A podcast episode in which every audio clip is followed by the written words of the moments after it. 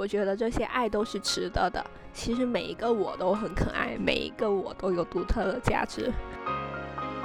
你觉得长大意味着什么？现在更多意识到，就是说，作为一个成年人，需要去学会自己承担责任，去学会自己表达情绪，学会去自己和人相处。然后，如果小时候没有学到的，那就要赶紧学。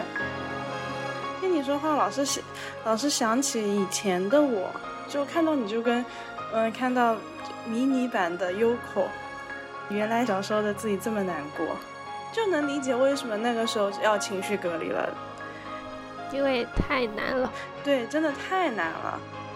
但是当我们在用我们现在的心态再去回看这些东西的时候，它又会生成一个新的东西。长大就是不断的去回想这些，或者不断的去刺激到的时候，发现哎，原来都过去了。少林寺也有人真的在练功，原来练的也不是意志力，也不是耐力，原来练的是一种感受力。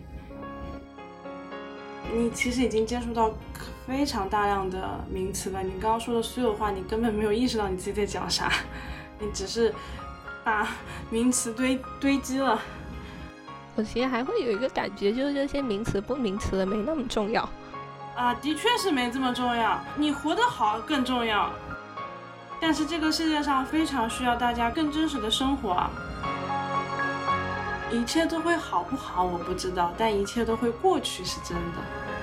相信这个东西，它不需要逻辑，它不需要来说服你，你相信的就是相信的。宇宙一直爱着你。